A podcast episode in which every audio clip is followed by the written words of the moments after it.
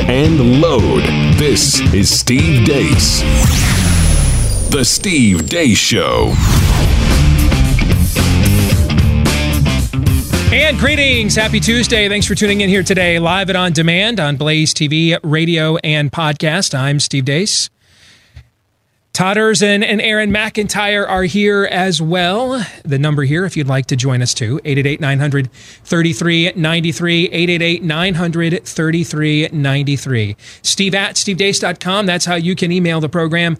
Last name, for those of you listening via Blaze Radio and the podcast, is D-E-A-C-E. Like us on Facebook and follow us on Twitter at Steve Deace Show. Today, typical Tuesday, bottom of the hour, I have selected some clips for this week's fake news or not. Then Todd and Aaron will render their verdict.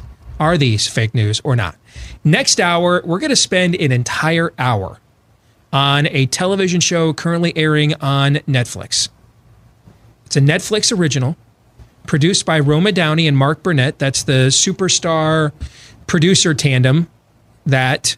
Well, Mark Burnett was one of the most successful television producers in the country before he married Roma Downey. But after marrying the devout Catholic woman, he has himself delved into a lot of faith-based programming in recent years. One of the more successful entities they've done was a few years ago. One of the highest-rated miniseries of all time was on the Bible. From the beginning all the way to the end. What was that, like 13, 20 episodes? It was... Yeah, massive. It was fewer than 25, I believe. Yeah. And that was a major hit. And that really put them on the map in the faith-based entertainment community. Well, they are the executive producers of Netflix's Messiah. And the tagline to the show is, will he convert you or con you? Now, I've watched the entire show. My wife and I have watched the entire show. Todd? I've watched the whole thing, and I was a little skeptical at the beginning. I mean, man, yeah, I'm glad I took... Did your wife watch it all with you? She did. Okay. Aaron, where are you and the new Mrs. McIntyre at with this? We made it through 4 episodes, 4 of the 10. Okay. Well, you guys are newlyweds. It's not like you don't have other things to do at the moment. So I actually like that in a way. You disobeyed what I asked last week. Yeah. But you know why I like it? Because you are in the middle of the part of the series where I was having doubts about what my own opinion of what's going on is. Then I'm not going to say anything right now. Okay. And then as the show gets further, did you have some similar doubts about 3 or 4 episodes in? No. Or were you solid the whole way? Okay.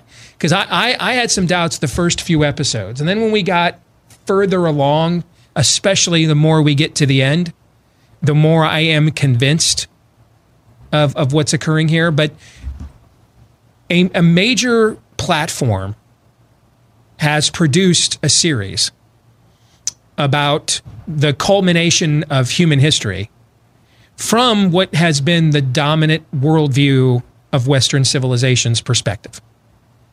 And it's got major production value, and there aren't like any major stars, but there's all kinds of actors and actresses that you have seen in other productions and you would know, like Michelle Monaghan, who's been in a lot of movies, and she's from our native Iowa, actually.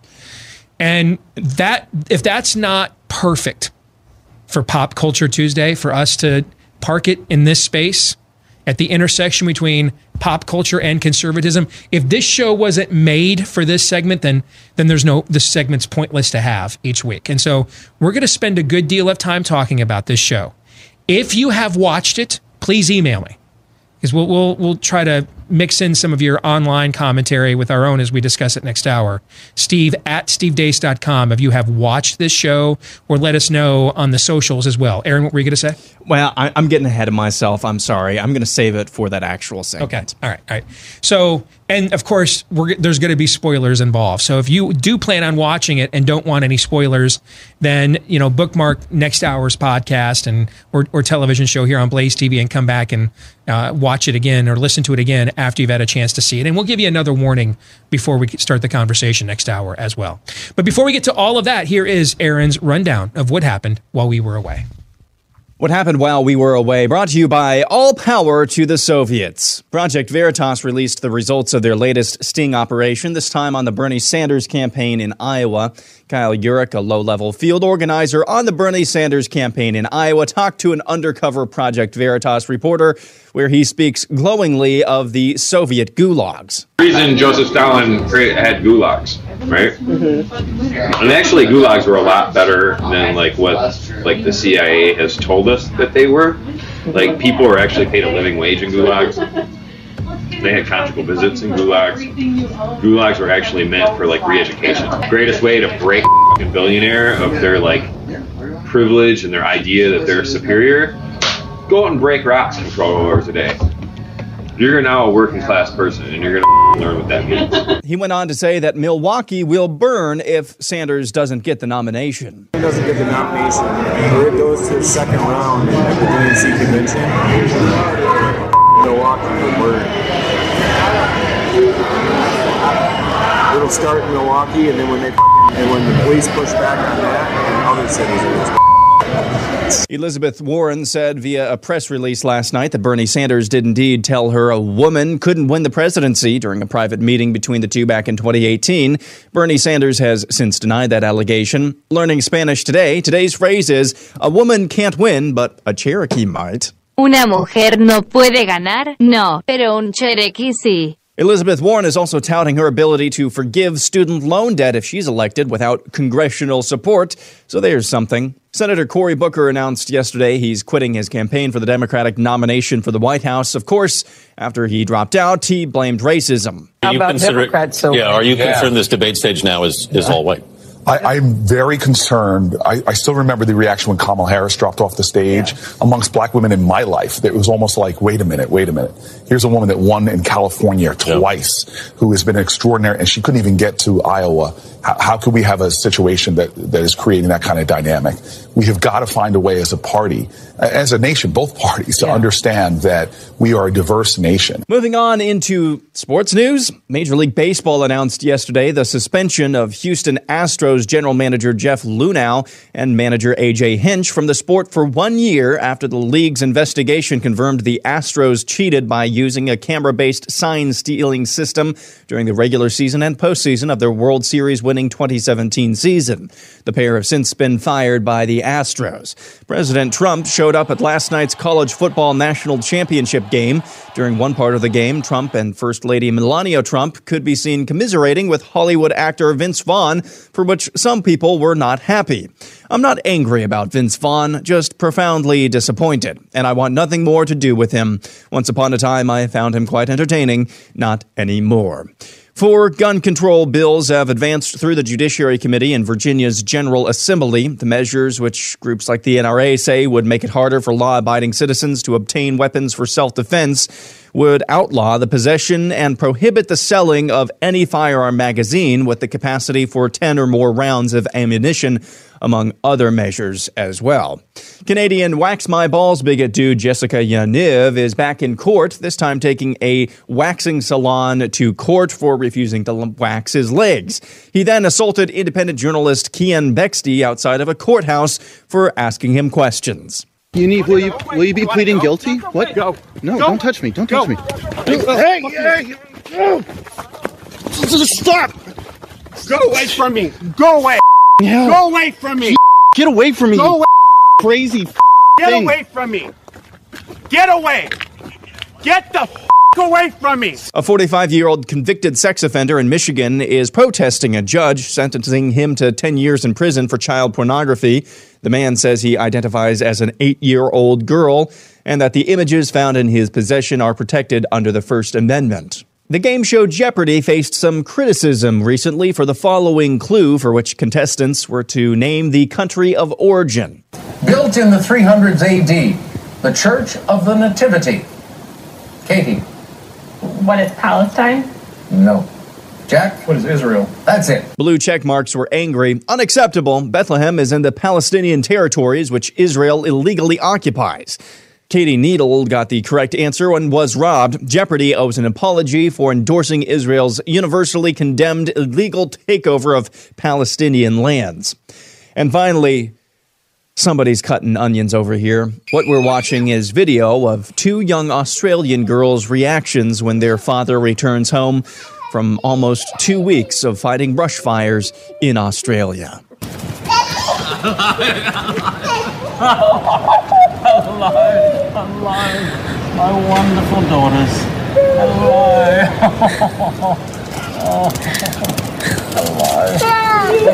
Hello. And that's what happened while we were away.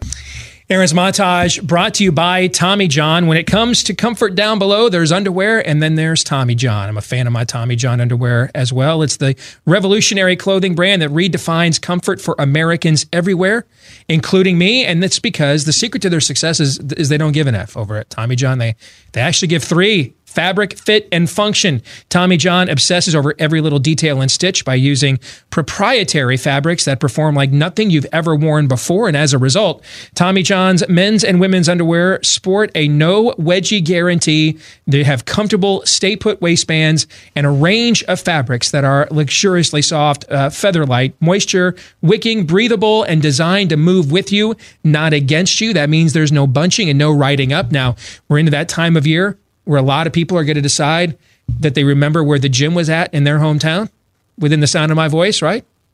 I'm just going to tell you from my own experience that this is a far more comfortable, flexible, and less adjustment necessary underwear than the stuff you wore all year long when you decide to go back to the gym and get active. All right. So if you want to give it a shot, TommyJohn.com/Steve is the website.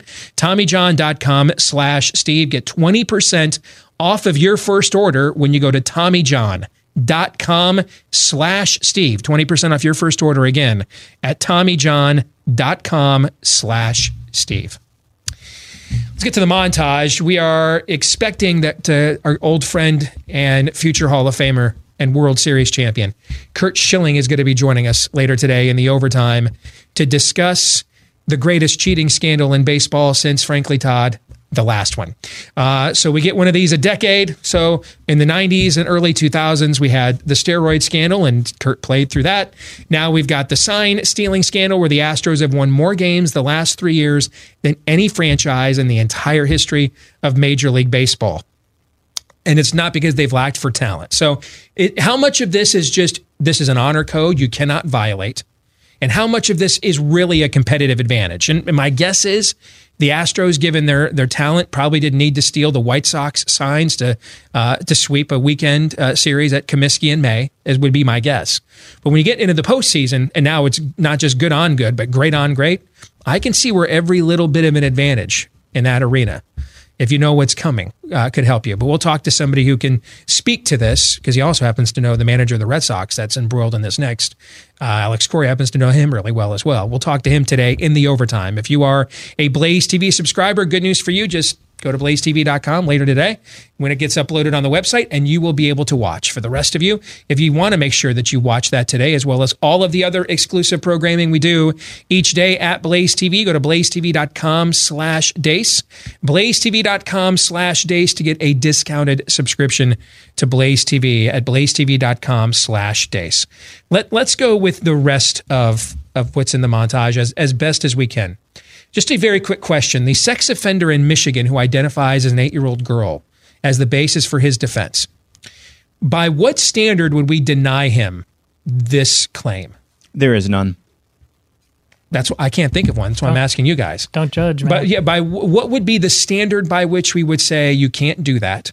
Love is love, bigot. Yeah. What would be the foundation of the judgment we would make that would say this is ridiculous or false? How? What would we base such a denial on? Do you guys know?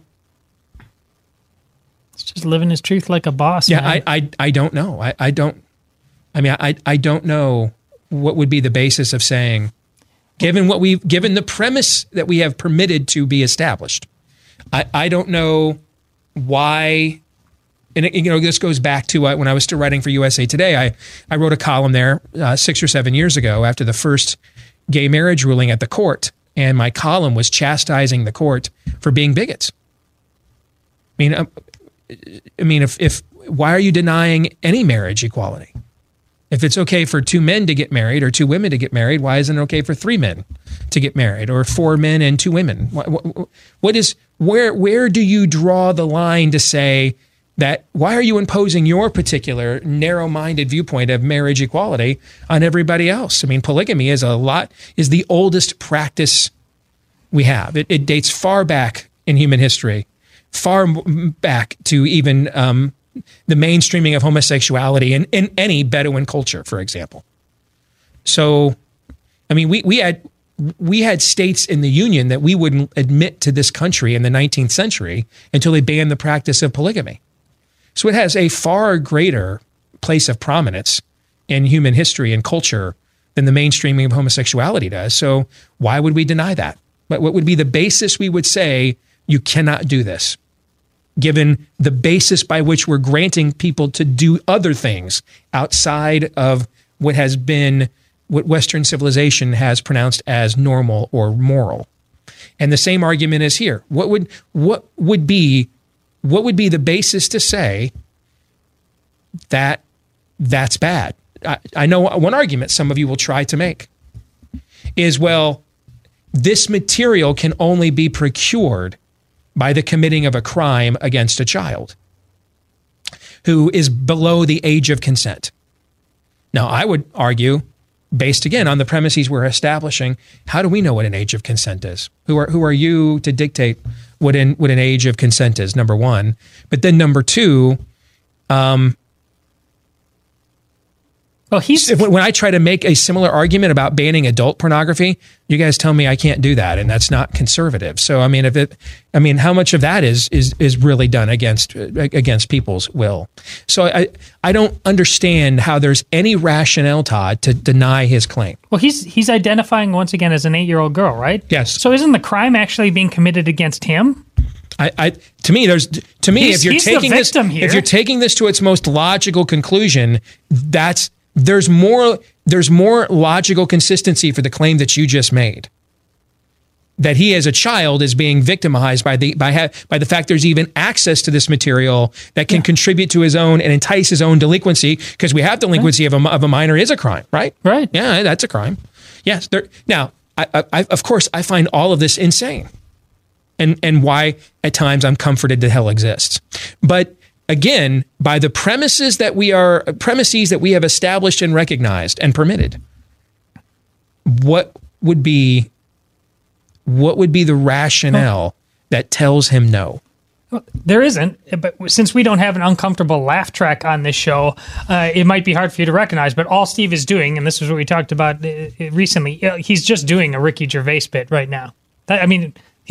You did this. This is your premise. I'm taking it to its most logical conclusion. This is what you said you wanted. I mean, I didn't make the weather happen. I'm just reporting the forecast to you. And for those listeners who listened to us on Glenn Beck's program while we filled in for him a couple days during Christmas break, this is applying rules for patriots. Reverse the premise of your opponent's argument and then use it against them. That's part and parcel to what we're doing. I mean, this is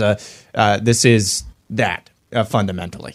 So later this year, when we get into the general election, let's continue with that tactic, shall we, Aaron? Later this year, when we get into the general election, and you're all racist if you don't want to vote for whatever communist the Democrats nominate. Just have that clip of Cory Booker. Can you have that ready for me?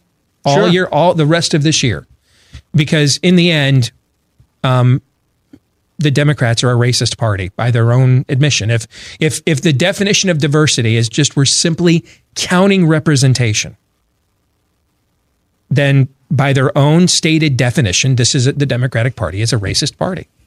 Because how many people of color? Oh, now, of course, we could throw in facts. Like he mentioned, Kamala Harris didn't even make it to Iowa. I had about 3% less black support than Kamala Harris did, and I wasn't a candidate in the field.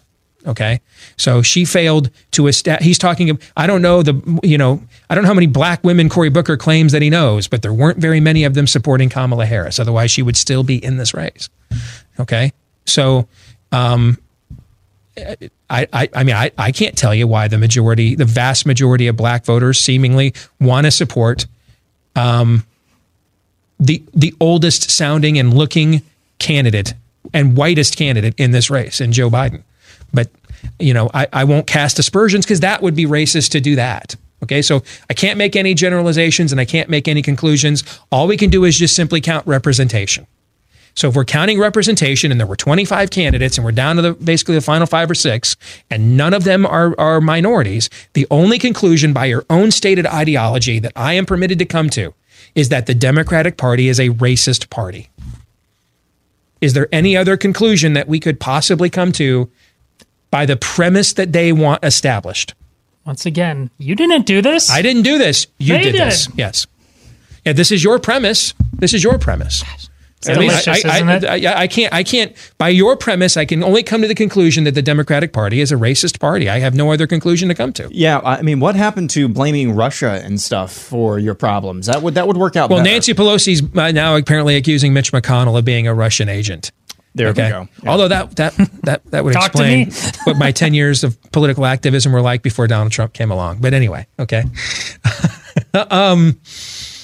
What'll be fascinating in the debate tonight is Elizabeth Warren has basically doubled down on the charge that Bernie Sanders told her a woman can't win. Now, I am sure when this comes up tonight, because I'm sure that it will, I am sure Bernie is going to attempt to say something along the lines of, no, we just saw in the last election that a woman can't win. People don't want to vote for a woman. Nobody wants to vote for a woman. You know, this country's sexist. I wish that weren't the case. I wish that weren't the case. But I mean, the people chose a racist over a woman. What do you expect me to say? Right? Okay? It could be something like that, right? It could be. It better not. That's probably what he's going to say. All right, that they're not going to sit there and go scorched earth. It's just not. They're not going to do that. He's going to attempt to pawn it off. They've already said, he put it out there that she's lying, which is what's happening. Yeah, but he's not going to look at her and say that. He's not. He's not going to do that. Why? Because that's not how they operate. Okay, and we saw the one candidate who tried this. And the day after, you and I are like, we think she's going to be their best candidate. It could be the nominee. And remember, Cory Booker just told us she couldn't even make it to Iowa. Okay? They're that's mutually assured destruction.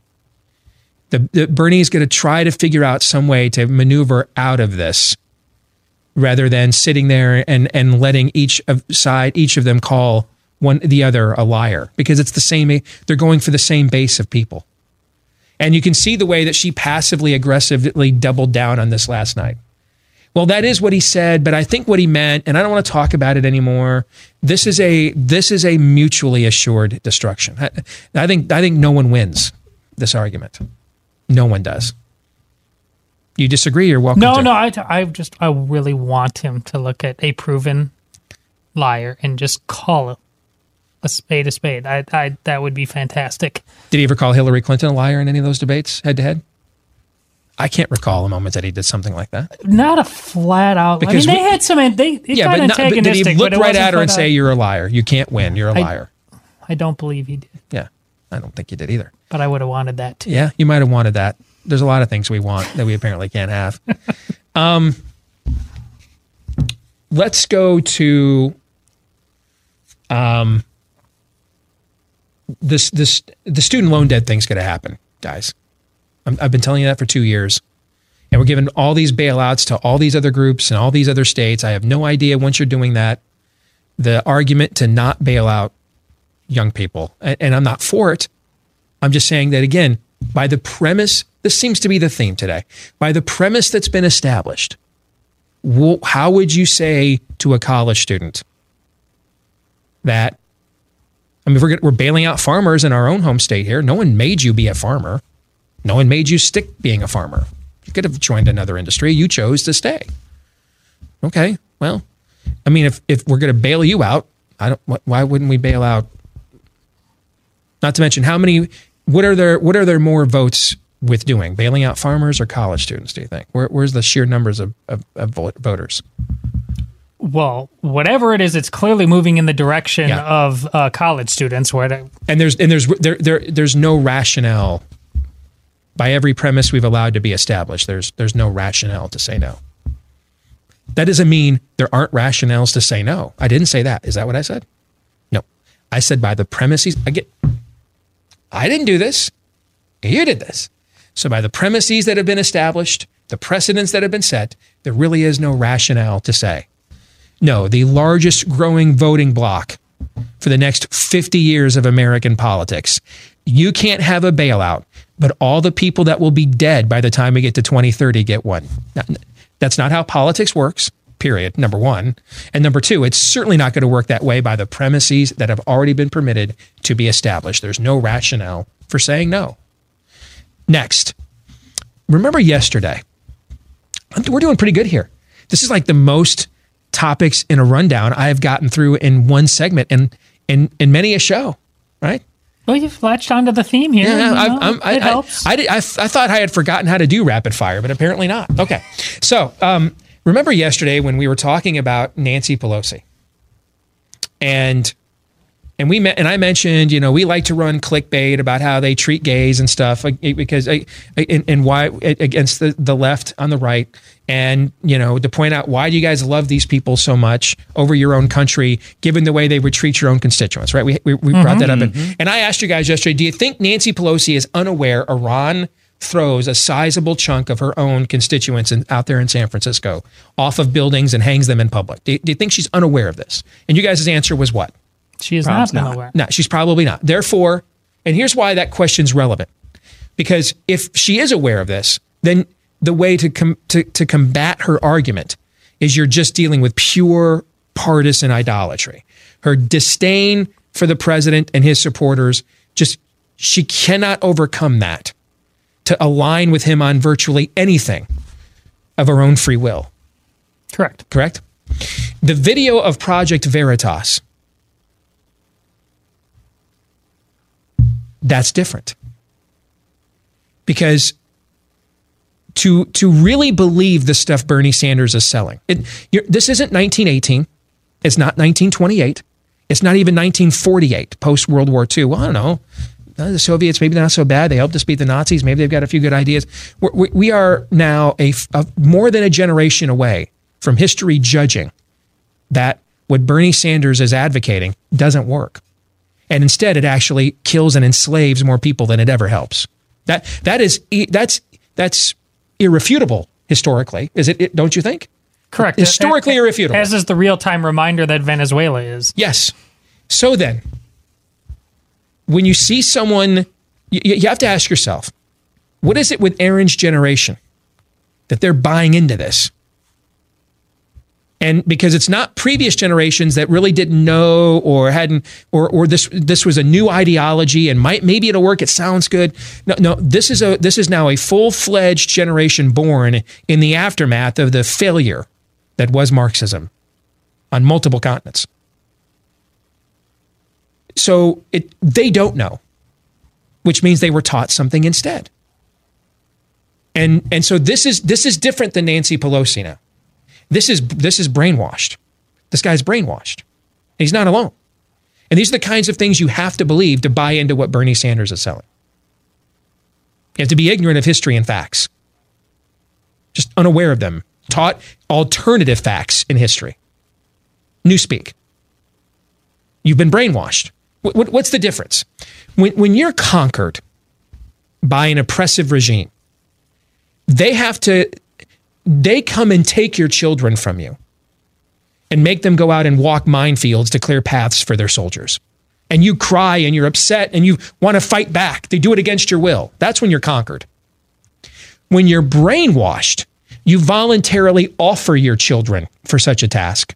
They view themselves as heroes. You dress them up for an auspicious occasion so that they will go into the afterlife dressed to the nines. What you're dealing with in that Project Veritas video is the latter. That's not partisanship. That is brainwashing. And the only thing that defeats a poor worldview is a better one, which is why on this show we often say revival or bust. More in a moment.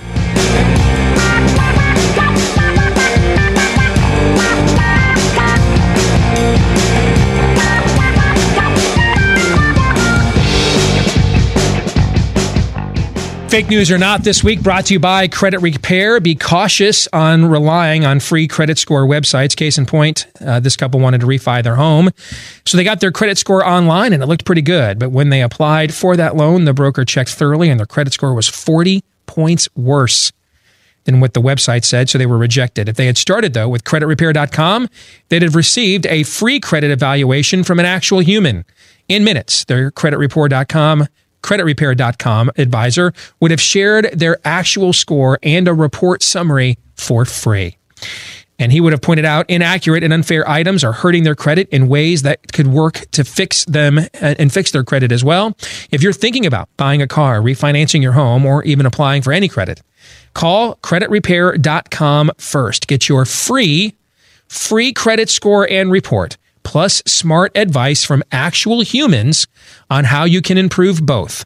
When you call 800-551-9835, that's 800-551-9835. One more time, 800-551-9835. It's not available in all states, including Georgia, Mississippi, Ohio, Oregon, and South Carolina. Again, get your free credit score and report, plus some smart advice from actual human beings on how you can improve both. 800-551-9835 or visit creditrepair.com. Let's get to it. Fake news or not. And again, we don't sit here and fact check enemy propaganda. Instead, we sit here and put a truth checker on the media, the personalities and platforms that are supposedly speaking to and for what's left of real America.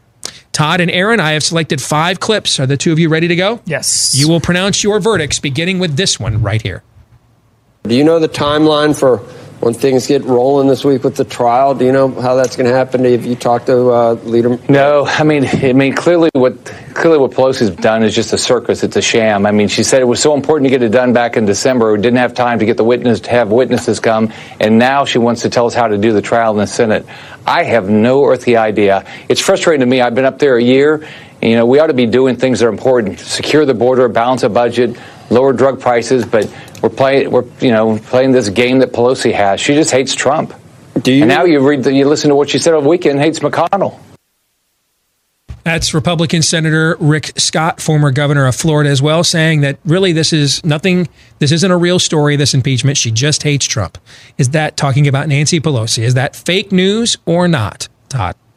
First part is true news. Second part is fake news. I mean, once he delved into what we're supposed to be doing up here, and not only says she just hates Trump, but hates McConnell. I mean, McConnell is every bit the master of this, talking about what we're supposed to be doing and not doing it as Nancy Pelosi. How much of that were they doing before this impeachment? Exactly. So that's where he should have just let it go. But he couldn't. Yeah, I don't think that Nancy Pelosi necessarily hates. I agree with Todd. There's no way Nancy Pelosi actually just has this vendetta. No, she's just playing the games. I think in some ways Nancy Pelosi is just kind of living as if the old rules, the old way of playing ball in Washington, or at least with her constituents, those rules are still in effect, where, you know, you can kind of do what you know. No, there are some new characters in town. They're called the Squad, and I can see why those type of people kind of encourage and or force Nancy Pelosi to do this type of thing. I don't think she actually has the same vendetta against Trump that some in her caucus actually do. All right, this next clip is from Mike Rowe, who's a figure I know a lot of you like and respect, talking about whether he'd ever actually consider working for or with the Trump White House. Watch. Let me ask you this. Yeah. What about working with the White House on initiatives involving the economy? Never happened. Not in a million years. No, and it's not because I disagree. It's because half the country can't hear him. I'm talking to a bigger audience. He says it's not because he'd never do it, not because I disagree, but because the minute you attach yourself to that brand, half the country can't hear you anymore. And frankly, I'm talking to a bigger audience than that. Is that fake news or not? Aaron, I'll start with you this time. I would say in the long run, that's not fake news because, I mean, if you attach yourself to any administration and that's your source of, oh, this is Mike Rowe of, the Obama administration or Mike Rowe of the Trump administration, as soon as that title is gone, it's like, well, as soon as the president's off the stage, kind of you are as well. He has his own brand. He doesn't need the White House. He doesn't need that type of thing. So I don't think that this is fake news. Having said that as well, I want to say, I mean, the White House, that's a huge audience, but unless it's actually the president commanding the bully pulpit, who the heck cares what the director of, programmable thermostats says in the president's cabinet, if you get where I'm going with that. So I think Mike Rowe is probably right on the money there. Todd, what do you think? Yeah, same. I don't know that it's necessarily a bigger audience, but it's a large enough audience that needs to be cultivated in a way that simply doesn't rely on the primitive notions of Orange Man bad or Cheeto Jesus saves. It needs something that is allowed to spread its wings in a way that Mike Rowe can. And this is kind of the calculus in some ways that you made. And we talked about that yesterday in determining not to attach yourself to the Trump thing. Like, how pigeonholed are you going to be by Trump's manicness, not being able to depend on any given day if what directive was going to last, whether you could buy into it? So yeah, Mike Rowe is absolutely right, and he's not many men understand themselves in such a fashion as Mike, and I'm talking about plenty of educated men too. They just they need the ring and what it promises, and Mike Rowe is a man in full, and he's free. So then, is this unique to him? I mean, we just talked a minute ago about how we thought, or you guys thought, Todd, half of what Rick Scott said was true news. But the other half, like if impeachment wasn't here, they'd be up there doing the people's work when they weren't doing it before. They weren't repealing Obamacare before. They weren't securing the border before. They weren't they weren't doing any of this before. Mm-hmm. Okay. So, I mean, that's fake news, right? Correct. Okay. How much further should we as a movement follow Mike Rowe's path? I mean, what does linking arms? What's the cost benefit analysis then of linking arms with the Republican Party? How many people, without that brand attachment, how many more people would agree with the stuff we say, particularly the real common sense stuff like? Do you want, how many Americans you think really, really, truly want Jessica Yaniv, that dude in the bathroom with their little girl at a Walmart? How many do you think it is? Very few. I think it's very freaking few. One guy in Michigan. Yeah. I think it's bleeping few is what I think it is. Okay. But how many of those people can we get access to stop this cultural insanity that are essentially sequestered away from us because of the political paradigm? That's what Mike Rowe's addressing, right? Mm-hmm. So if you guys are saying that this is why I put this clip in here, isn't there a broader application potentially to what he's saying then? I mean, if he's bringing common sense to people who, if it was packaged with a specific political brand, I mean, those of you in this audience that just love Donald Trump and think he's like heaven born, heaven sent. Even if that's true for just a second, all right? In fact, I'm going to grant your point that it's true for just a second to make this point. Because there's an R after his name, there is a certain percentage of the American people that if you just gave them a blind taste test, like the old Pepsi Challenge commercials when we were kids, when you pulled up to the blind taste test van, is it Coke, RC, or Pepsi? Which one do you think tastes better? Mm-hmm. If you just give them the blind taste test, do you think human trafficking drug cartel rings should run the U.S. southern border? Yes or no? What do you think most Americans are going to say to that? No. No.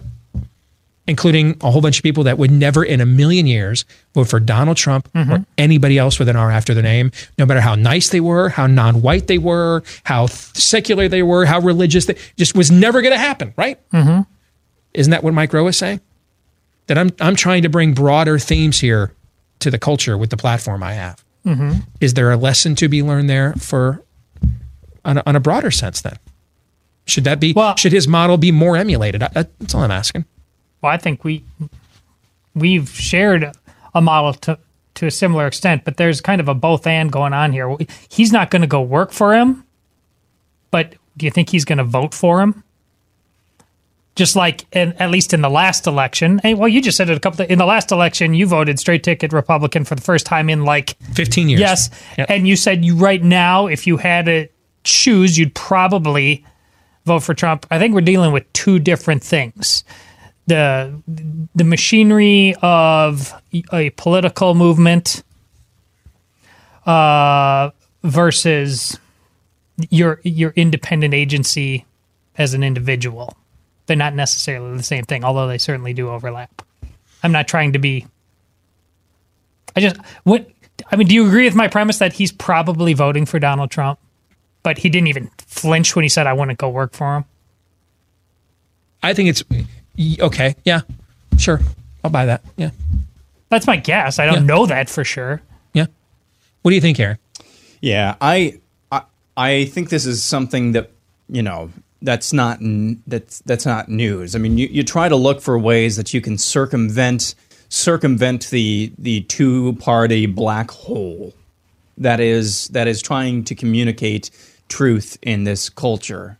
On matters of the most import, and that's kind of the key to where it's at. We've been preaching this for a long time that, you know, if you want, I've kind of reevaluated this, but I think it still rings true that the fastest way to change politics is still through cultural change as well. And so that's why we get excited, at least I do, not because, oh hey, a celebrity likes us, but when people with large platforms use those platforms to communicate our values, especially if they can do it in an entertaining way, that's what's exciting about that. Not that, oh hey, a star agrees with, no. So I think he's just articulating what we've been saying needs to happen for quite a while now, and at least in his little arena, it's not little, it's a huge arena, but at least in his arena, he's doing a lot. He's doing a lot of good with that. It's just that the opportunities to find those types of people. Mike Rowe is a unicorn, and those opportunities are few and far between. Next clip: Joe Lieberman is apparently still alive. When you say it deserves more bipartisan support, why? Well, to me, it just seems the killing of Soleimani seems so eminently in the national security interest of the United States. I mean, everybody by now knows the record. You can hold them responsible for the deaths of hundreds of Americans directly since over the last 15 years, and thousands of others, all those, including Democrats who deservedly are critical of standing back in Syria and watching more than 500,000 people killed there, can put the blame mostly on Soleimani, without whom Assad never would have still been there. So this is, again, a reflection, I'm afraid, of how partisan, tribal our politics have come. And this, to me, is an extreme of it. If you can't agree that it's the right thing to do for the United States to kill, to take off the battlefield, a general as literally... in the war against us, mm-hmm. then what can we agree on without partisan politics? Todd, fake news or not? That guy was Al Gore's running mate. That guy wasn't. He should have been. A guy named that was his running mate. And that's what he was before he became Al Gore's running mate. He gets on Al Gore's ticket, and then he starts spouting every lefty. He pulled a Biden, just started spouting every lefty talking point. And then when he got off of Al Gore's ticket, he was that guy again. So just a minor correction. But I see what you're saying. Well, it's remarkable. He has no place. And to some extent, we just got done showing it stays in the overtime. But Joe Biden was that too. And now look where Joe Biden is. I mean, he'll be anything, whatever. He'll deal with the necromancer as you have to. He may have done that already. Yet this is the point that Joe Lieberman is making about if we can't agree on this, what can we agree on? You're absolutely right, which is why we are in a state of civil war right now and nothing less. True to news. Aaron, quickly, fake news or not? That's really cute from Lieberman. That's all I got to say. Okay. See if you can decipher what Rudy Giuliani is saying here. There are also no rules for a trial in the Supreme Court. All it says is in the Senate, it says there shall be a trial in the United States Senate. Chief Justice presides. What happens at the beginning of the trial very often? The defense lawyer stands up and says, Your Honor, I move for the dismissal of the indictment because it fails to state a crime. Suppose somebody charged me with not looking nice tonight and brought me on trial before the New York Supreme Court. Well, I don't look nice tonight, but I'd move to have the case dismissed. The problem here is if we do go to trial, and he'll get acquitted, and they'll make fools out of themselves. I could even argue that politically it would be better to go to trial. They'll find out about Biden. They'll find out what a big crook Biden is. All right. So it's beneficial to go and not go to trial. Aaron, your thoughts? Just to back up a little bit, when you work with somebody for hours on end every single day, even if you enjoy doing it 99% of the time, there's that 1% of the time where you get a little bit annoyed with that person or, you know, pissed off somehow, ticked off, what have you. And sometimes I've been annoyed with Steve. Never have I wanted to physically hurt him before. Going through the 2.5-minute clip, and you couldn't really hear her, but Janine Pirro was interviewing Rudy Giuliani there, having to go through that 2.5-minute clip and find a couple of bites that we could actually use for the show today. I wanted to go out to the car, drive to your house or gym, wherever you were, and shank you. That's all I have to say. I think our audience needs to know we had to heavily edit that clip for what you saw to actually make any sense. And it wasn't the editing. It was just having to listen to those two clucking hens. It was monstrous. One more. I'm going to let you tackle this one. Okay. Does Chris Wallace have a point? Probably not, but we'll try it. To a certain degree, the administration has itself to blame because right away, the president and Mike Pompeo, when he was on all 5 Sunday shows this last week, was saying imminent, imminent, imminent. And people, understandably, whether it was reporters or members of Congress, what's imminent? What was it? And, you know, now you're beginning to hear the president said, well, it was an embassy. And then you hear him today with Laura Ingraham saying it may have been plots for 4 embassies in a constricted period of time. That does put a little meat on the bones. Now, they're not going to give the sources and methods. They're not going to say, here's the intercept, here's the satellite image, whatever. But I think if they had been a little more forthcoming right from the start, they might not have allowed the skepticism to build. And look, to a certain degree, I think the president has himself to blame because who has been more critical and less sort of just trusting on face of the intelligence agencies than Donald Trump over the last 3 years? Does he have a point? He does in a vacuum where the current state of the press and the left isn't what it is. But it is what it is. So that's why he doesn't have a point. He's going to rely on the press and other people of the left to help them be grown-ups. Meaning that singling out Donald Trump for picking and choosing the time to believe certain narratives and lines of evidence when you're in the very industry that does this on a daily basis. Yes. There's the lack of self-awareness is just so obnoxious and overwhelming. I can't take you seriously. And if you were doing your job, you would have a point. Yes, right, exactly. But since you're doing the same thing he's doing, you don't have any points at all. You're making the opposite point, quite frankly. Right. All right. So next hour, and I've already gotten a slew of emails about this. We're going to have a conversation I've been looking forward to for more than a week now, and it's about this new show on Netflix. A lot has been written about it, called Messiah. And the tagline is, will he con you or convert you? And we're going to discuss it for the full hour next hour with Pop Culture Tuesday and compare notes. Is this an attempt to convert you or con you, the show itself? We'll get into that when we come back here with Hour 2 on Blaze TV, radio, and podcast next.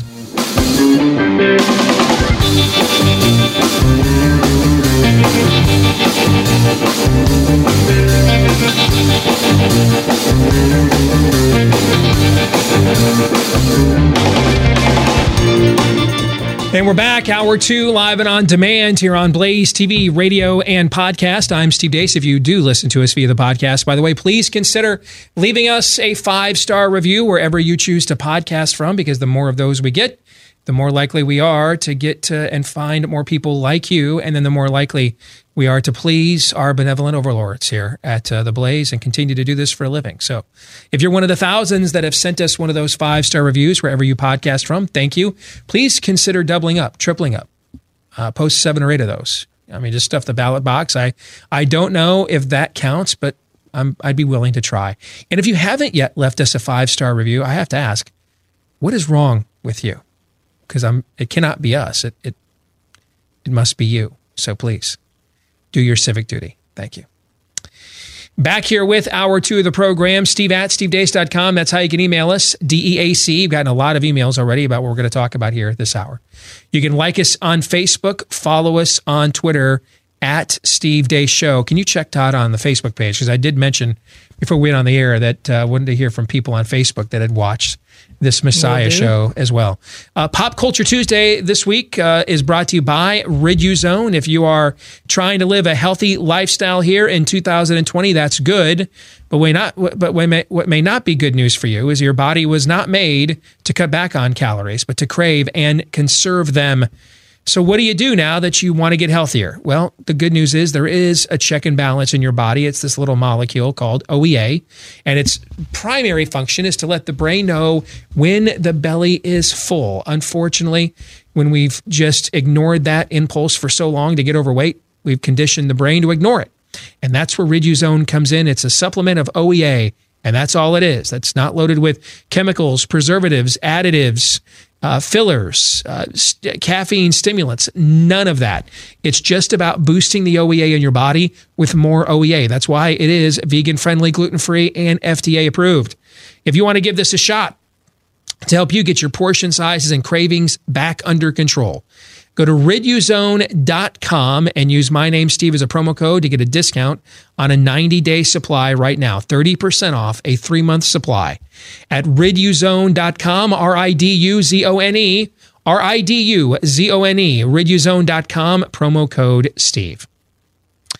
So the Netflix show Messiah, have we heard from some people on Facebook? Yeah, about 25 of them. All right, yeah. Good. All right. I'm sorting through it right now. Yeah. Okay, good. We'll go through those later. The Netflix debuted a show on New Year's Day called Messiah. And the tagline of the show is, will he con you or will he convert you? And what would happen if a messianic figure showed up in our world and culture today?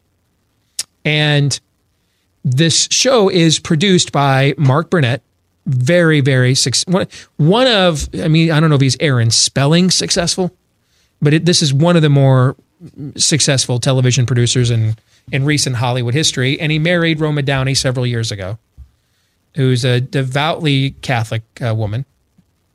And now with their partnership, he's used his resources to delve more into faith-based entertainment as well.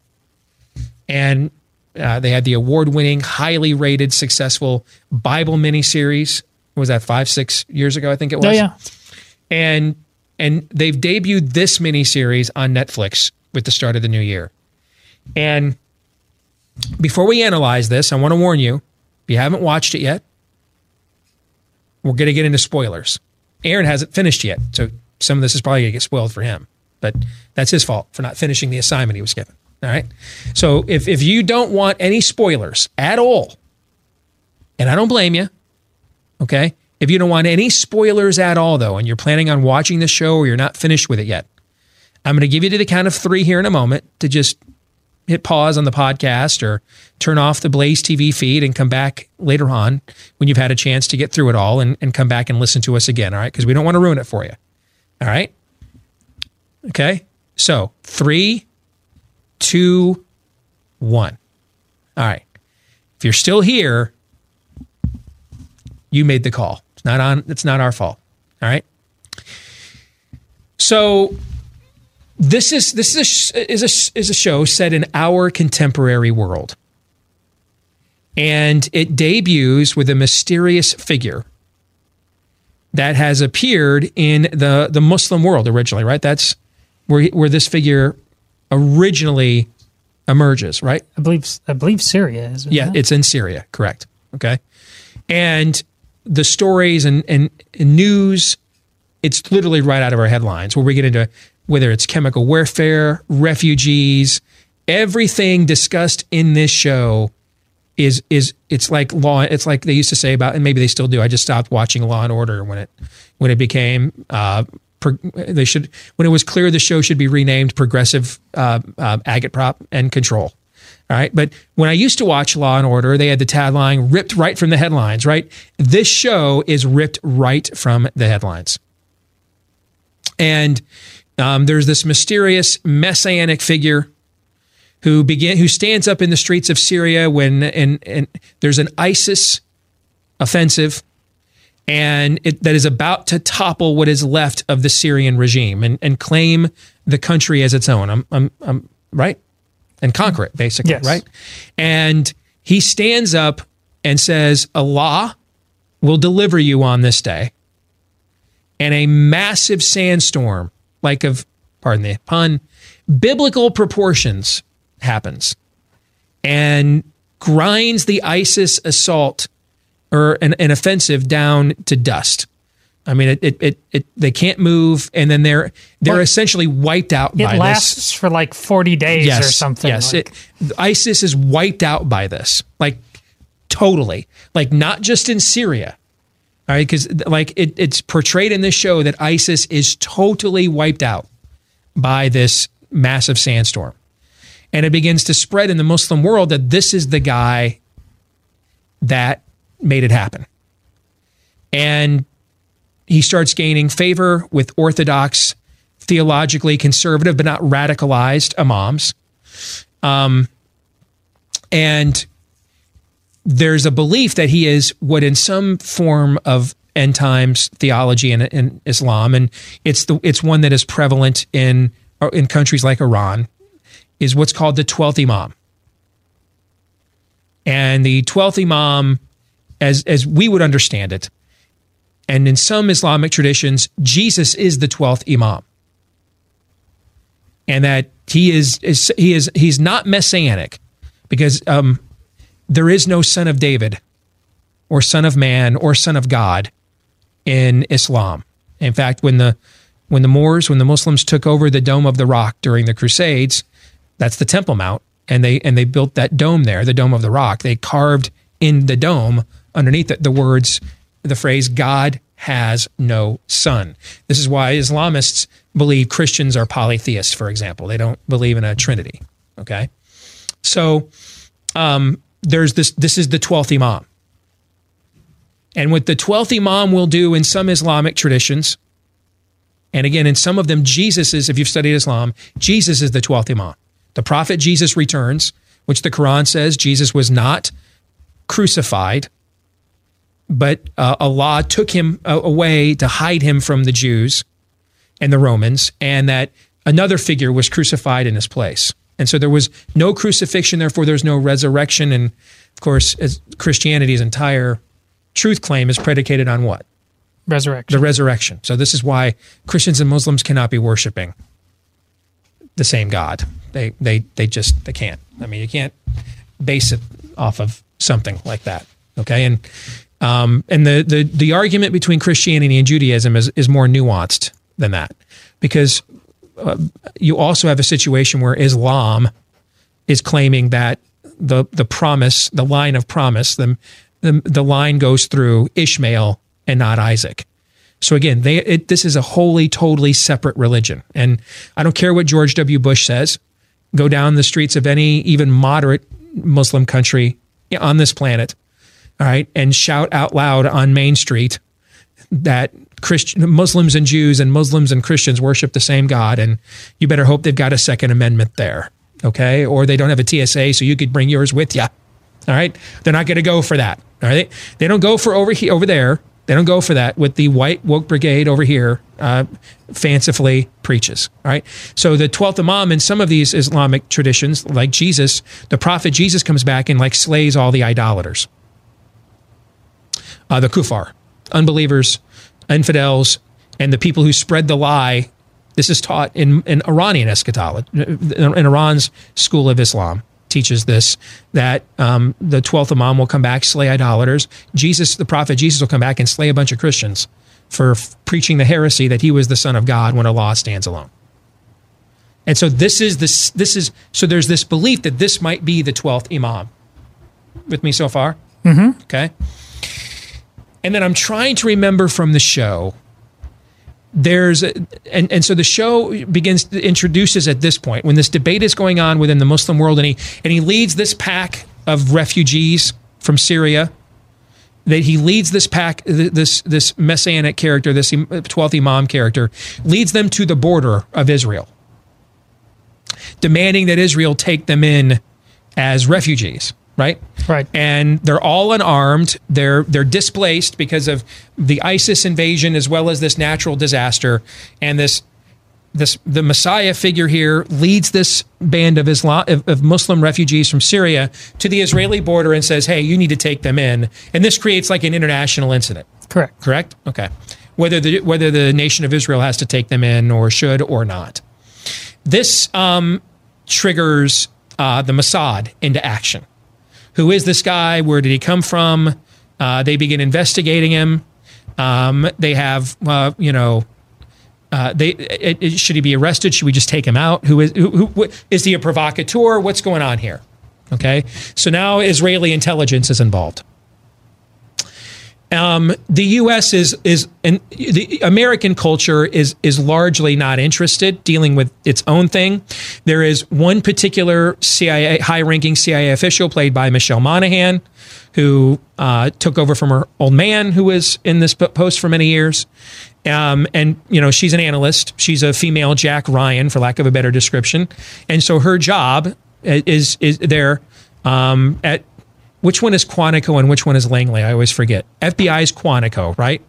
And CIA is Langley, okay? So her job there at Langley is to monitor these situations and then report directly to the vice chairman of the CIA. That's her boss, okay?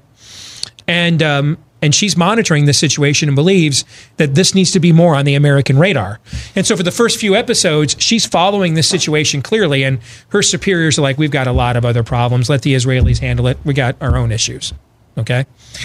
Until a side plot gets introduced of this Protestant minister. Are they in Kansas? Texas. Texas, thank you. You knew it would be Texas. Yeah, it's in Texas. Why did I think Kansas? I'm sorry. You know why? Tornadoes, Dorothy, Toto, I'm sorry. So they're in Texas. And the side plot gets introduced, and you're like, what is the point of this at first? Okay? But you should know, whenever a side plot gets introduced, and at first you're like, what is the point of this?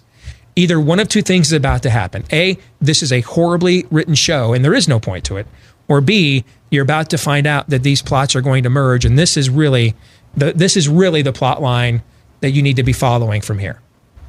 And it's a small Texas town, dusty Texas town, and like no one's at this church, and this pastor Protestant minister is at his wit's end, and his grand scheme is he is going to arson his church to basically, it's like to collect the insurance or something, yeah. Right? Yep. Okay. And to save his family from financial ruin. All right. Because no one's coming, no one cares. You find out later that his father-in-law, played by Beau Bridges, is basically Paul Crouch, for lack of a better description. Catholic question. I honestly, who's Paul Crouch? Paul Crouch. That is who started TBN. Well, Aaron wouldn't. Aaron's too young.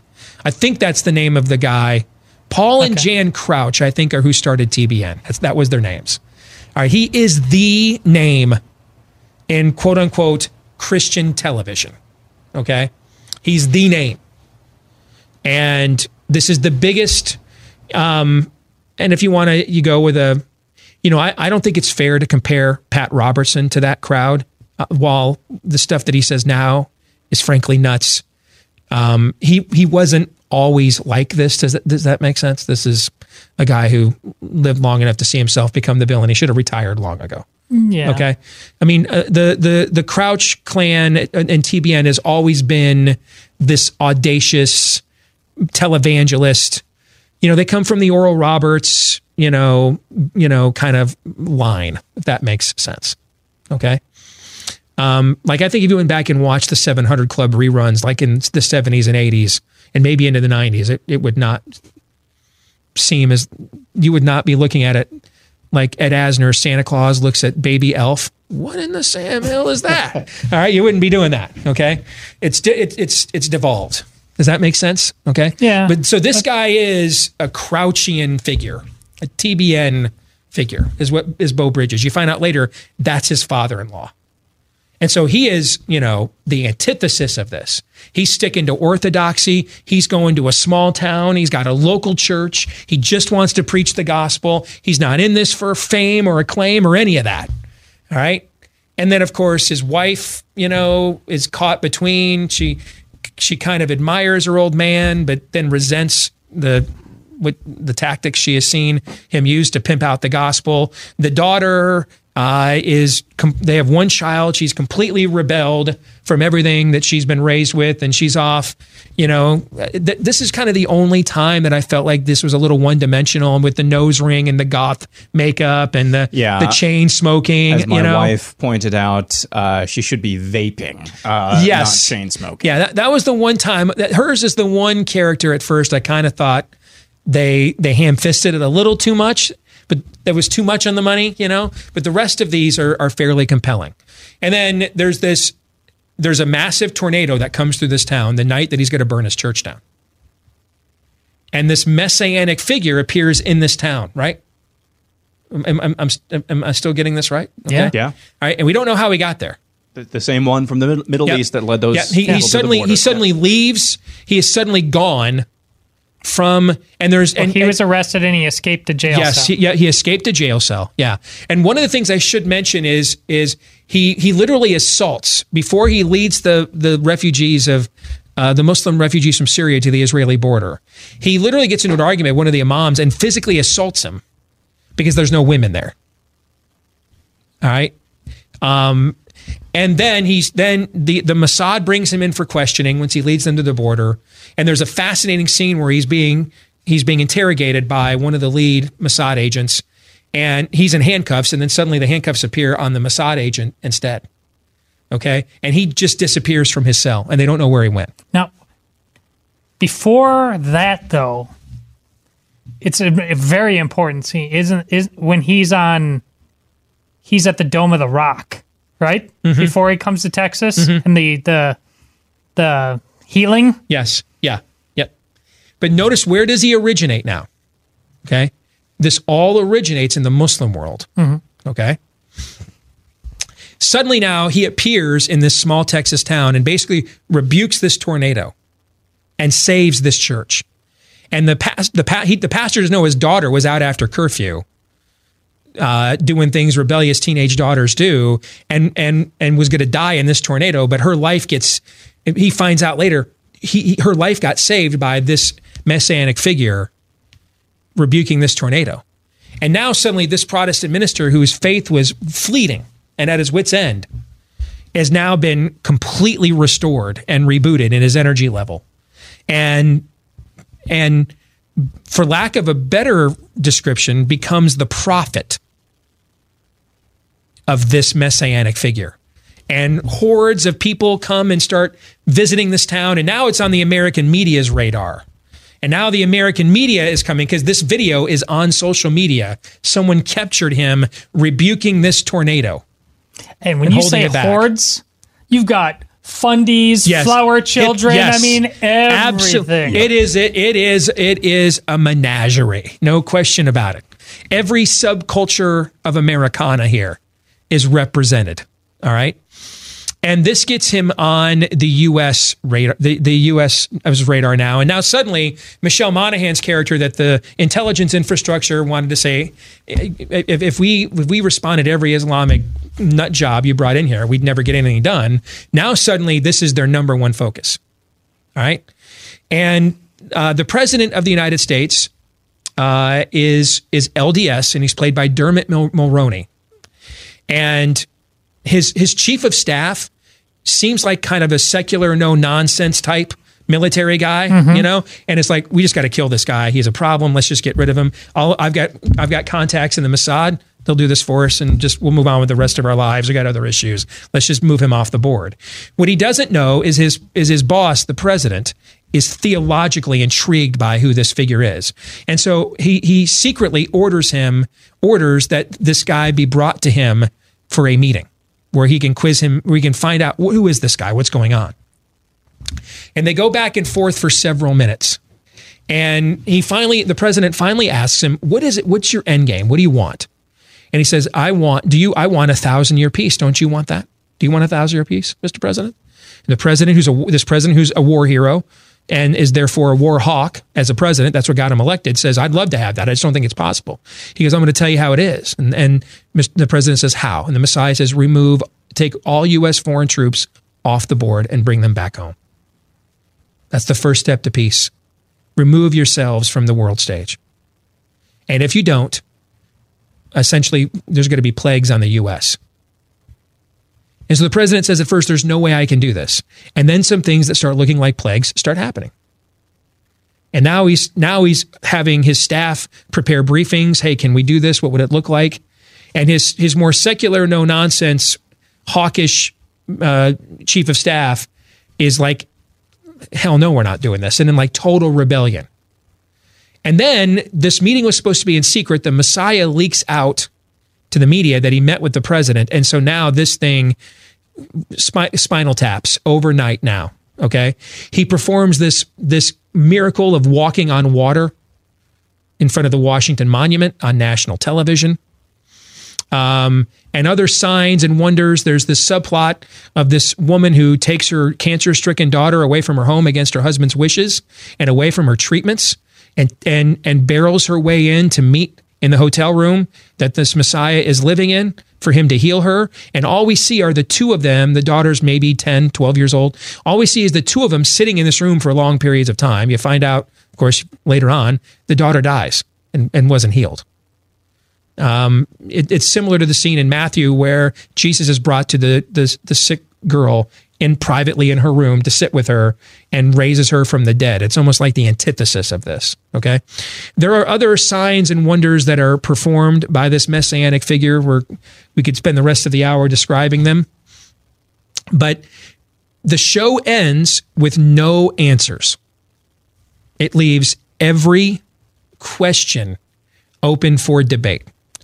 And in the final episode, there's a plane crash where finally this chief of staff has gone behind the president's back with the Mossad to have this guy. He's about to go on this TBN channel with this Beau Bridges, Paul Crouch figure. He's about to go on, you know, and this Beau Bridges is like, we got the Messiah. He's here because his son-in-law has now basically become this guy's prophet and has gone to his dad and said, you put him on the show and let him proclaim his presence to the nations through your show. And he says, absolutely, that's great ratings. I want him on. Well, when he's waiting to go on, the Mossad kidnaps him, puts him on an unchartered flight because they're going to kill him. They're going to get rid of him. And the plane crashes. He miraculously survives. He's the only survivor of the crash. He miraculously survives, and a small Bedouin boy witnesses him bringing back to life two of the Mossad members that were on the plane with him, including the one that originally interrogated him in the jail cell, who views himself as an atheist and now is ready to follow this messianic character. And that's basically how it ends, right? Yeah. Doesn't provide any other answers to questions or anything of that nature. It just kind of ends right there. So after the very first episode, I didn't say anything to Amy, except, you want to watch the next one? She said, yeah, I'm curious.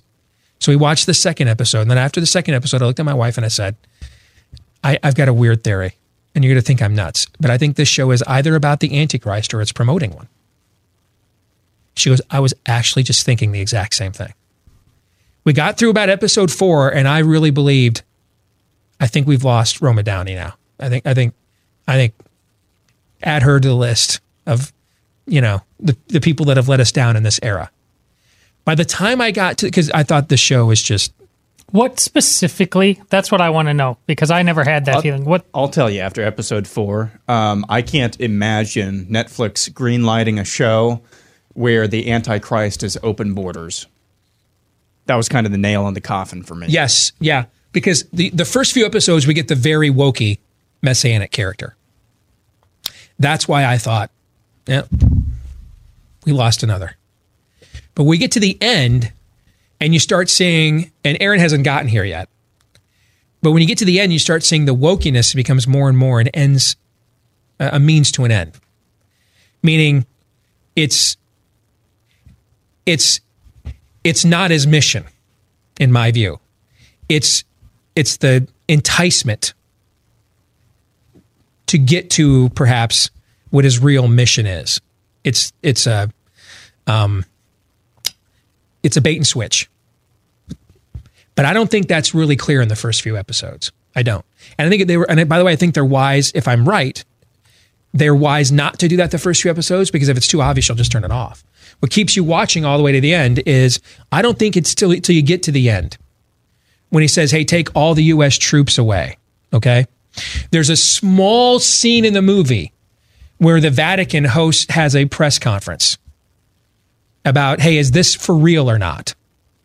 And they're like, well, we're not going to verify it, you know, but are there evidence of some signs and wonders? Yeah, but okay. We're not really sure, okay? There's a heavy Israeli political presence in the show, but there's almost zero Jewish presence in the show, if that makes sense, okay? Like, he interacts directly with the Christian religion and the Muslim religion. He doesn't interact with the Jewish religion at all. At all. At all. I can't think of in 10 episodes. Can you think of a single time that he does?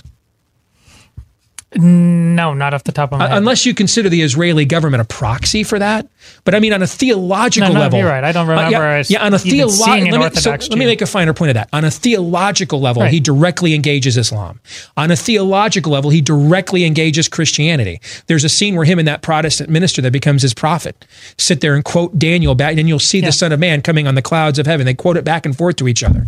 All right. So he engages Christianity and Islam theologically, directly. He never engages Judaism directly in the show. And what is, in the Gospels, what does Jesus spend the overwhelming vast majority? What's the Messiah spend the overwhelming vast majority of his time doing? The Jewish people. Engaging the Jewish religion directly, theologically. Okay? So by the time you get to the end, I'm fairly convinced that this is a beautifully crafted way of introducing people without a strong theological foundation to how susceptible they really are to an antichristical character like this. That's exactly what this whole thing is about. And that's what you think it is all along. Yeah, right? I don't think it's going to, in the end, be about the real Antichrist. It's going to be about, this is why when the real Antichrist comes, this is why it's going to work, because somebody far less, with no spiritual power on that level, will have pulled the wool over your eyes for the same reasons the Antichrist is going to be able to push all the right buttons. Should they not do another season? Because if the point of the show is what you and I think it is, Todd, maybe they should just leave it right there. Don't close any loops. Something to think about. And we'll get to some of your thoughts on this show, and we'll react to that here when we come back here in a moment on Blaze TV, radio, and podcast. Stay tuned.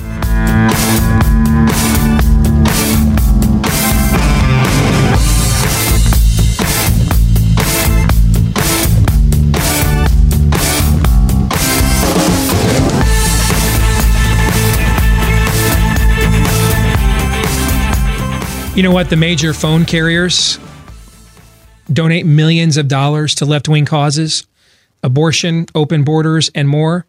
How about, well, you got to do business with them for reliability, right?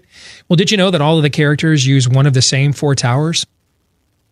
That's why in their own commercials now, they're saying, hey, we've got the same coverage everybody else does, just at this percentage point cheaper. So really, the difference is Patriot Mobile is the only company that donates a portion of your bill to support the conservative causes, religious liberty, life, the Second Amendment, the stuff that you are trying to conserve, the stuff that you support. Starting at $25, Patriot Mobile plans come with unlimited talk, text, and the same reliable nationwide service with no hidden fees. This year, probably more than at any point in history, you got to stick together. So go to patriotmobile.com/Steve, patriotmobile.com/Steve. And when you use that offer code Steve, get a free month of service when you open up any new line of service at patriotmobile.com/Steve. You can also call their U.S.-based customer service team at 877-367-7524. That's 877-367-7524. Vote with your dollars. Support companies fighting for your values and save money. PatriotMobile.com/Steve. Plans starting as low as $25 a month. And when you go to PatriotMobile.com/Steve with that offer code, a free month on any new line of service, patriotmobile.com/Steve. So we're talking here on a special hour-long episode of Pop Culture Tuesday about this new show on Netflix, The Messiah. We don't know much about his background. He's a mysterious figure. Some of the stuff that he wrote and did in college has disappeared, you know, similar to how a former U.S. president's college record and some of the things he said and wrote in college are no longer there. At an exclusive private school, too. Weird how that worked out. They do find out, though, that he is connected to, I guess, for lack of a better phrase, who's the WikiLeaks guy that we thought we were going to turn into a hero? Assange. He's basically connected to, is that fair? A Julian Assange figure? You don't know this yet. You haven't gotten there yet, right? Right. Okay. Yeah, he's basically connected to the Julian Assange of this show. And the CIA thinks that he is utilizing this guy to practice a form of cultural espionage, okay, injecting a lie into a culture to subvert it and turn it inside out. And the Assange guy finally tells the CIA, "You have the right plan, just you have the wrong chain of command. I'm not the one pulling the strings here. He is, okay." Which further lends me to believe this is an antichristical character. But let's get some reaction to what the audience thinks. Matthew says he's a prophecy geek and he's nerding out on Messiah. He says, finally, someone is portraying a plausible narrative. He thinks that the way Left Behind, even though this book's sold, the gross domestic product of a Latin American country, he has the same observation, and I read them all too. He has the same observation I did, that outside of the first book or so, Carpathia is just not really a believable villain. He's kind of a clown, kind of a one-dimensional. And he says he's looking forward to seeing where they go in the future. But his theory is that he's not the Antichrist, but that he is the false prophet that will lead to an Antichrist. He's the John the Baptist making a way. He's the false prophet Muslim Isa, basically, that will lead to the rise of an Antichrist character. All right. Chris says, I think you guys have hit the nail on the head with the show. It shows how vulnerable people are to falling for a figure like an Antichrist. Susan says, I haven't even seen this show yet, but as soon as he saved the Muslim world from ISIS, that just told me right away that it has to be about an Antichrist character. And she says, I would say no to a second season, sight unseen, and leave it open to make, because how did you describe your wife felt watching this show? Increasingly unsettled. Unsettled. I have felt unsettled like what she's describing before. It was about 2 years before I became converted fully. We were just going to church. Anna was a baby, kind of exploring, but before I had a real conversion, and I was in New Orleans the summer of 2001 with our Arena Football League team. I traveled down there with them, and going through the French Quarter on a Saturday night, in August. And I am no shrinking violet, as you guys know, but the things I saw and witnessed there, even in a non-converted state, I was like, this is terrible. Okay. And then the next morning, I decided to go walk through it again to see what it was like the morning after all of this debauchery, and half-naked women passed out in alleys, and the smell, and my flight got delayed.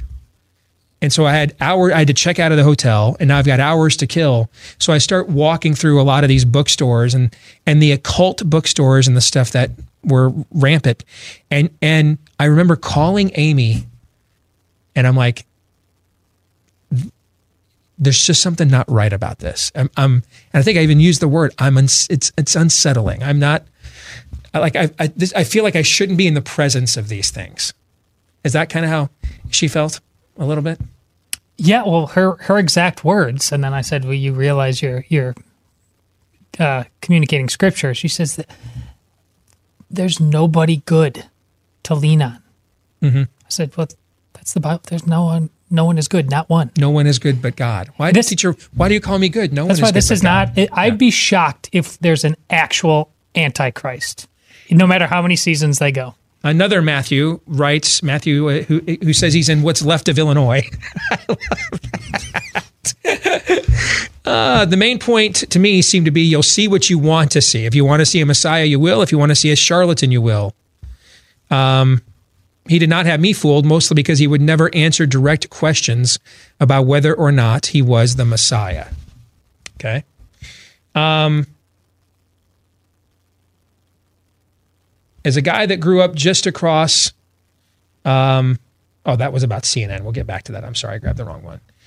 But this one guy has sent me like 4 emails about this show.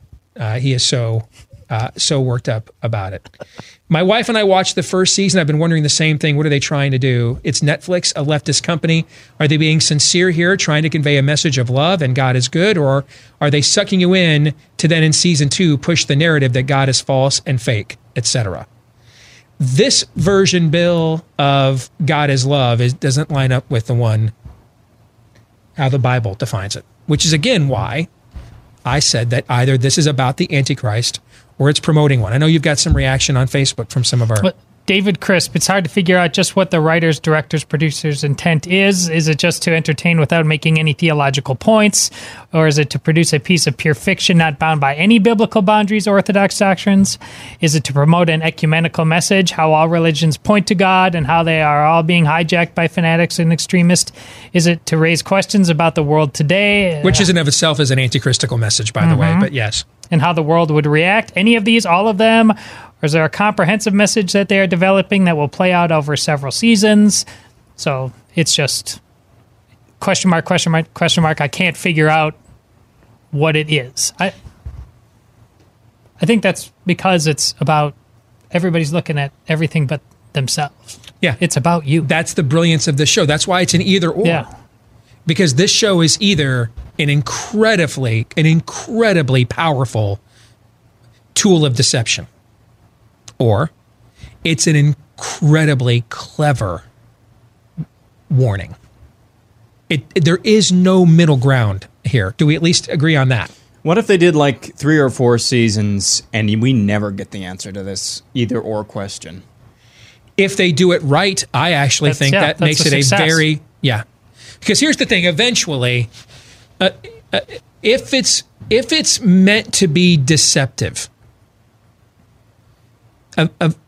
eventually the devil wants to be recognized, bowed down, worshipped. Okay? Oh, Lucifer, son of the morning, you said, I will ascend like the Most High. He does not, one of the things I spend a lot of time in a nefarious plot debunking is this idea that the devil prefers anonymity. No.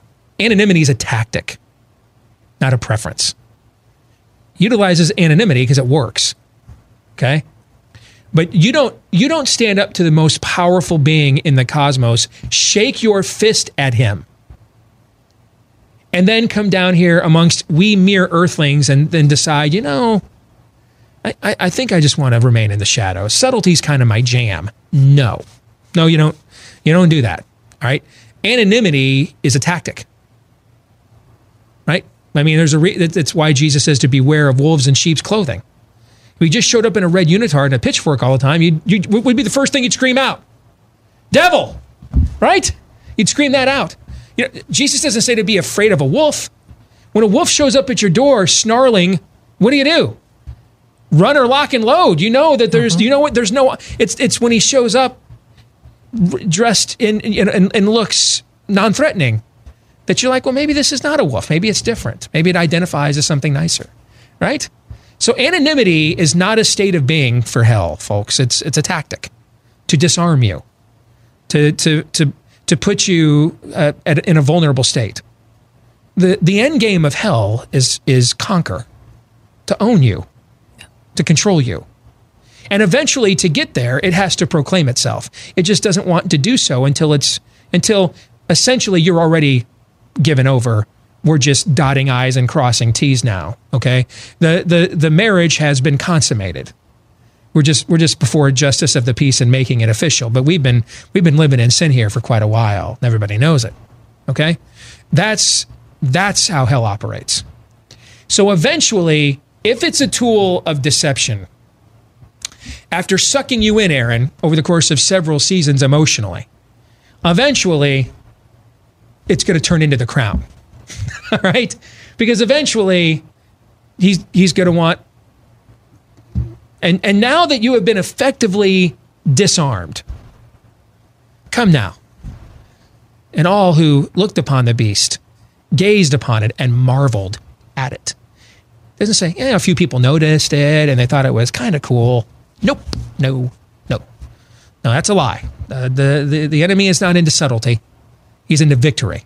If subtlety is so, subtlety when it's utilized, it's not a state of being for the enemy. It is merely tactical. In the end, he desires to be known and worshiped. So if it's a show of deception, eventually that's going to be declared, don't you think? Yes. But only after... If he is the real Antichrist. Yeah, but only after a sufficient amount of people have become so emotionally engaged. If you want to know how the devil operates, I'll tell you. Why not? Here's how it starts. They're just two consenting adults. What business is it of yours, what they do in their own bedroom? He's fundamentally a liar. How does my gay marriage, how does their gay marriage impact your marriage? How did it impact you at all? Why do you care? And then after, but you ponder that, you let that ruminate for a while, and you're like, well, man, I was pleasuring myself to this porn the other night, and I wasn't a virgin on my wedding night, neither was my wife, right? You start, I think that makes some sense. I mean, I don't want to be judgy. I'm a hypocrite too, right? Right? Mm-hmm. And then after you're disarmed, then it comes back with, oh, by the way, and you will be made to care. Now comes the coercive power and force of control. If you will not change your conscience for this, if you will not be controlled, you will be compelled. And if you will not be compelled, you will be convicted. That's how it works, right? Oh, yeah, that's how it works. And so ultimately, if this is an antichristical character, that's where this is going to go. Now, if it's a deception, if it's intention, if it's an intentionally deceptive one, it will culminate. We're going to get a wedding night. The devil desires consummation here. Okay, there's going to be one. We're going to get a marriage supper of the wolves. We're going to get one of those. All right. But if it's not that, then if it's a warning, I think it'll continue to be very ambiguous. Yeah. Well, I hope we get like 4 or 5 seasons of this. And I hope at the end, everybody's driven nuts and like, because if you're asking, what's it mean? What is it supposed to mean? Tell me what it means. And that's it. I'm getting some that I just like, I want to know. And I can't tell. You're the pastor. Because he walks around that entire 10. Tell me, what am I supposed to? He's high, he's low. He's John Locke from Lost. He's all over the map. Yes, wow, that's a great analogy. All over the map. I'm telling you, this guy. That is perfect. This guy, all the miracles you think, not one of them. He hasn't actually changed anybody, including at the end. No one has been proven to be resurrected from the dead. Not one. If you need to understand what this is about, it was so perfectly made. Do you mind me telling? I mean, we've already given a spoiler warning. It's just like the point is, I can't remember. Let's have the Catholic preach some prophecy here on the Steve Deace Show. Is it episode 9? It's your pulpit. It's episode 9. Yes, when the two Muslim youth that have been around him for a long time, and the girl that you're talking about, she's the linchpin of all this thing. She shows like some quasi mystical interest, right? She's taking photos out in the middle of nowhere. The pastor's daughter. Yes, he takes a keen interest in the pastor's daughter and basically recruits her into his movement. And she's got this health malady that you don't quite know about until the end. And then she's hanging out with her boyfriend, who's just a doofus, but she's like above it all and too cool for school. And then at the end, she's at her grandpa's place in D.C., the big mega church thing, and she goes out to kill time.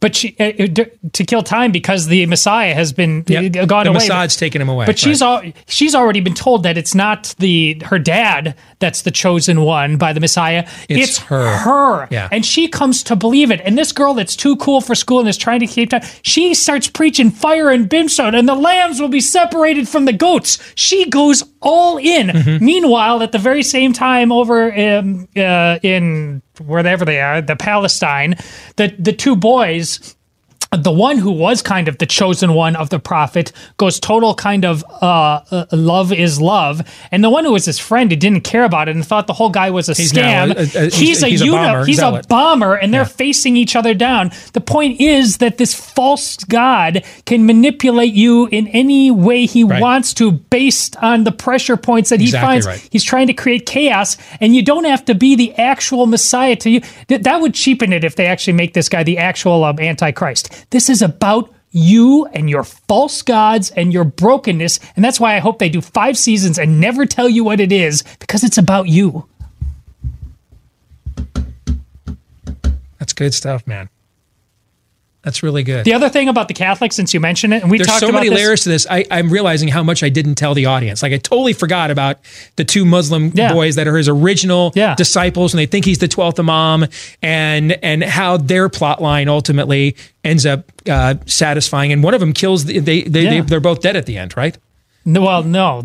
The love is love one is still... the love is survives the bombing. But all these... the other guy, the suicide bombers. All the way you think he's done a miracle, and not of one of them is proven. The kid that is supposedly shot and raised from the dead, he's alive. He's like scurried away so nobody can investigate him. The walking on water, they prove that magicians have done this before. At the end, it's a little boy who is known in his village for telling tall tales. I don't think anybody died in that crash. I forgot the part where his brother comes out and says, well, we were raised by our uncle on the streets of Iran, and he was essentially a street magician and taught us all the tricks, and he starts performing some of that sleight of hand live in the middle of the interview. Right? I don't think anybody on that plane died. He told the Mossad guy that he's dead. I think they killed some of them, and then I think the whole thing is a con. And the Catholic thing, the Catholics are hardly in it. Now, here's one thing that may end up angering people.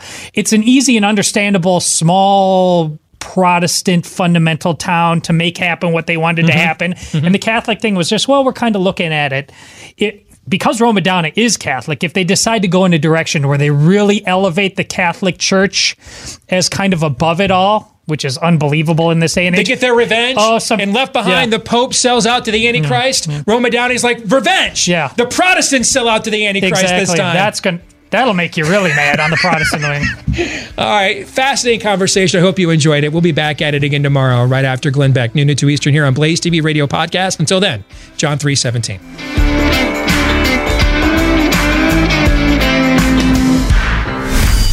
This is Steve Deace on the Blaze Radio Network.